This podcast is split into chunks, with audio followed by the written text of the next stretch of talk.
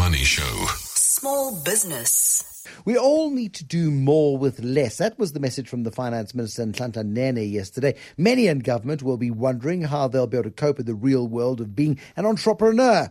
People are doing it all the time, doing more with less. And now, Finance Minister of the Money Show, Pavlo Phitidis, comes with the same boring old message do more with less. Um, but it's essential, isn't it? It, it's absolute. If we're sitting with growth rates, I, I think Nene said that the growth rates would be about 1.4%. From, is- uh, from a forecast in February this year, Treasury was Mm-hmm. anticipating we could get growth of 2.7%. Um, everybody else has downgraded our growth prospects to about 1.4, and yesterday the Treasury caught up with that forecast and agreeing to 1.4 is probably the best we're going to see this year. And you know, Bruce, we're at the bottom of a commodity cycle. We've had our run on it. We didn't capitalize on it as much as we could. We also have a country that, frustratingly, when I speak to entrepreneurs, they keep on asking me a question that I can't answer. And the question is, what is the economic path and vision for our country and what direction are we going in? And I always revert back to the National Development Plan, but it's so hard to see where it's being implemented, if it's being implemented, but it is being implemented, isn't it? Piecemeal, yes. Yeah, here and, and, there. and there's a lot of there's a lot so of, there's a lot of frustration that's creeping out of that. But I had Lindiwe Zulu on the radio earlier this week, the new minister for, for small business, and she talks a good talk. I was pretty uplifted by the time I'd finished speaking to her, but I, I was left with a, a sense of unease that um, although she has every best intention of the world, she wants to help liberate particularly small black business in South Africa, which needs every bit of help that it can get. Um, she doesn't have an awful lot of authority um, to wield, not certainly not at this stage. You know, when we spoke about the new ministry being established about seven, eight, nine months ago, one of the risks that we identified would be we have the DTI, we have Department of Economic Affairs or, or Development, and we had the Finance Ministry. How is small business going to carve a niche out of those three players? Where will budget come from? What policy powers would be allocated? And still, with an individual who is without a doubt committed to small business, certainly feisty, clear thinking on it, and very driven, she has been unable to carve out the budget and mm-hmm. unable to carve out the policy environment that she needs to make so what she wants to create. And we just need to sit by and watch how that forms She because needs, she needs to do more with less. she needs to do more with less. And you know, it's so interesting because if, if you recall the discussion we had, uh, it was probably about six, seven weeks ago. You know, whenever it comes to policies around small business, and I look at what's happening in Europe, where we work with a number of entrepreneurs in those environments. So in Germany, you're sitting with the Germans who own the whole of the European economy in truth. They're at the top of the pile.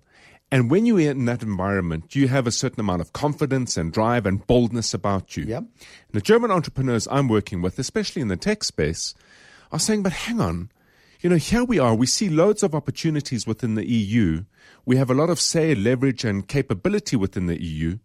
But the cost of developing technology in Germany is expensive. So let's go to another part of the EU where the policies are different and we can get that technology developed cheaper. They establish themselves in Greece, they're getting the technology developed cheaper. And then Greece, which has no IP protection policies, sees that technology being lifted out of Greece and taken into London specifically, where the policies over there are supporting private individuals to fund new technology companies. At the end of the day, entrepreneurs flow like water. They will continue to flow. If you're not flowing, you're evaporating or stagnating. Whatever policy environment's put in place, people will work with or without. They will just Yeah. they will continue to build their businesses. Five things we can do to do more with less. Okay, let's break up a business into three big chunks. The first chunk is money in, the second chunk is money out, mm-hmm. and then the final chunk is money used. If we look at money in, in effect, Bruce, we're looking at two areas of the business that we should be focused on. The first is your customers, and then the second are the products that you're developing, the products and services that you're developing. If we're looking at your customers, the one thing that will stick in tough times, in a recession, in a slow, stagnant economy, is where you have a relationship with the customer that isn't exclusively based on price. In other words, you have a relationship where you are solving a problem for them and they have a good experience with that problem being solved. And very often, when I speak to entrepreneurs and I say, What do you do? the short answer always lands up being, I am trying to be everything to everyone, and I've landed up being nothing to anyone. If that's the position of your business today, if that's where you are, when things get tougher and people get tighter with their purses, you're probably going to lose out because you don't have a relationship that leaves a real impact. Yeah. So the first area to look at is who is your customer? What is the problem they've got? And what is your solution? Mm-hmm. And can you, Bruce, quantify it? Because if you can't give a quantification to the problem you're solving, how are you going to maintain the argument that you need me even though things are tough out there? No, absolutely right. But when it comes to then, I mean, uh, that's the money in. Of course, you've got your products and services. You've got to keep those unique. You've got to um, ensure that you're doing delivering those products and services better than anybody else. But then it comes to money out. And money out is the tricky one because um, so often you are a victim of price push. You are the victim of higher transport costs, higher fuel costs. So the post office goes on strike and you've now got to use couriers rather than the postal system. All of that stuff makes it very difficult to control expenses. It does, especially if you don't have decent bookkeeping behind it. If you don't know how you're spending your money and you don't know what you're spending your money on, because it does eventually become fairly nebulous in the end. Mm-hmm. It's very hard to split out money out in two areas. In the first instance, if I'm buying something that's a pure commodity, then you know to always revisit price on the things that you're buying that are pure commodities. So it might be bandwidth, it might be insurance, it might be this pen or paper, whatever the case is. If that is the instance, every six months, put it in your calendar. I'm going to revisit price and I'm going to check out in the marketplace for specials in those instances. Let that become a habit. It's so easy to let it slip by. Uh, we, and we should be doing it in our personal life uh, on, yeah, on, we on certainly everything. Should. We, we, we, most certainly should because, I mean, our personal budgets are getting stretched all the time and the, the financial sector is innovating all the time. The guys are c- trying to cut each other's throats all the time in terms of price. And provided you know in a crisis you'll get paid out, why not buy insurance on price? And you absolutely should, because ultimately there's always one underwriter at the end of the day, or two or three underwriters with a whole lot of brokers in between. So it is something that you can't use. The next thing, if you're buying something that adds real value to your business, then Bruce, the thing that I always find absolutely amazing when small businesses work with big business customers, I'm always amazed at how big businesses procure from small businesses. If big businesses change their view on small businesses and turn around and said, hang on, I know I'm not a small business myself. I might just be the procurement boss in this business. But if I'm working with an entrepreneurial supplier, typically I hear that entrepreneurs bend over backwards to serve. I'm going to go to that entrepreneur and say, what can you do to provide me with even more value than you currently do? The amount of innovation and ideas I find with entrepreneurs who are supplying big businesses with services that aren't able to implement those big those those those innovations and those value adds, Bruce, is huge. Work with suppliers on a more partnership orientated basis, and you can be surprised what you will get for the yeah. same price you pay. Uh, and it, and it, it is about partnership. It is about relationships. I mean, tell me more then as to how we can do more with less, because it, it's an absolutely crucial skill as we go towards 2015, and we may see some relief in the petrol price. We may see interest rate increases pushed out a little bit if the oil price behaves. If food price inflation can be kept under uh, kept in check for a bit longer, we've got a bit of breathing space. But you've got to get into the habits before things do go awry, and they could very well go awry in 2015. Okay, so let's look at two things. How do we use our money? And then let's look at what you've just mentioned now one or two habits that you can develop. Yeah. Really good habits. So, how do you use money? One of the biggest expenses in most businesses are going to be the people you employ. Salaries, yeah. Yeah, salaries, very much so. And I'm often amazed when I listen to certain entrepreneurs turn around and say, I need to find someone to do this job for me. And I say, okay, define the job. And all of a sudden, it's a mouthful of teeth. And in my view, I think the only time you ever employ somebody is if you understand why you're employing them and can you measure their performance. And what that means, Bruce, is that you've got to create this thing called a business system. Yeah. You've got to identify the activities of the job, put them into a sequence, and understand how to measure the performance of that sequence. But in a small business, aren't you meant to be a jack of all trades and a master of all of them as well?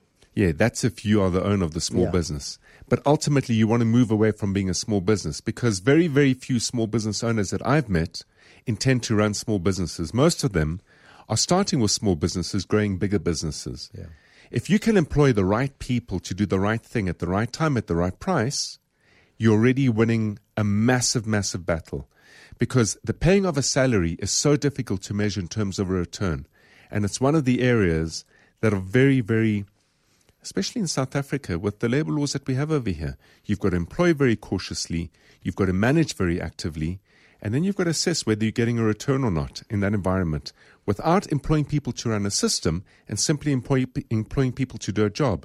It's impossible to get right. Yeah, no, absolutely right. So it's about managing that uh, the cost of salaries, but not only the cost of salaries, but ensuring that the salary is utilized in the most efficient way possible. Yeah, you're want a prod- return on investment on that salary. That is, it's a it's a productive asset rather than a drain on the business. Absolutely right. So let's talk about some good habits to develop. Mm. There we go. Now, and good habits mean you don't only think about them, but you turn them into behavior. The first is you need to move from being a perfectionist to a completist. And there's a big difference between the two. I do love it. so the perfectionist, and everyone needs to be a perfectionist if you're going to start a business because you need to care to that degree and that level. But there's a big difference between providing a 90% fantastic service as opposed to 110% fantastic service. That extra 20%, you'll never get a return on investment on. And I want to explore this in more detail because I remember the first time anybody said this to me, it was a consultant, one of the big consulting firms, and we were talking about supply chain management, which is not one of the most exciting uh, topics in the world. But one thing they said that stuck to me was operate at 90%. You won't, the cost of achieving the next 10% will take cost you as much time and effort and tears and pain and anguish as the first 90 will cost. And also, if you're operating at 110, you can never be better. Exactly right. So go at 90 and occasionally wow. And it'll make your customer feel like it's 100%. It's a cynical, deeply disturbing view. But here's the thing But it's what needs to work. And being a completist, as you put it, get the job done quickly and efficiently, and next time do it slightly better, and your customers will love you. Because here's the reality if you're a perfectionist, 100% for you or 90% for you is probably going to be 20 or 30% better than your competitor if you're a perfectionist. Mm. And that's vital to remember. You can't go the whole hog. You've got to move on to the next gig immediately. But is that why we've got a, a really lousy service culture in South Africa? Because people think they're operating at 90%, but they're operating at 32% and 35%. Yeah, well, this is where benchmarking becomes an important feature. Yes. The next thing is Just don't lie to yourself in the process. Okay. get into the habit of saying no before you say yes. Nah. Say no. No. No, exactly. No. The more you say no, No. probably the more focused you're going to be on your business.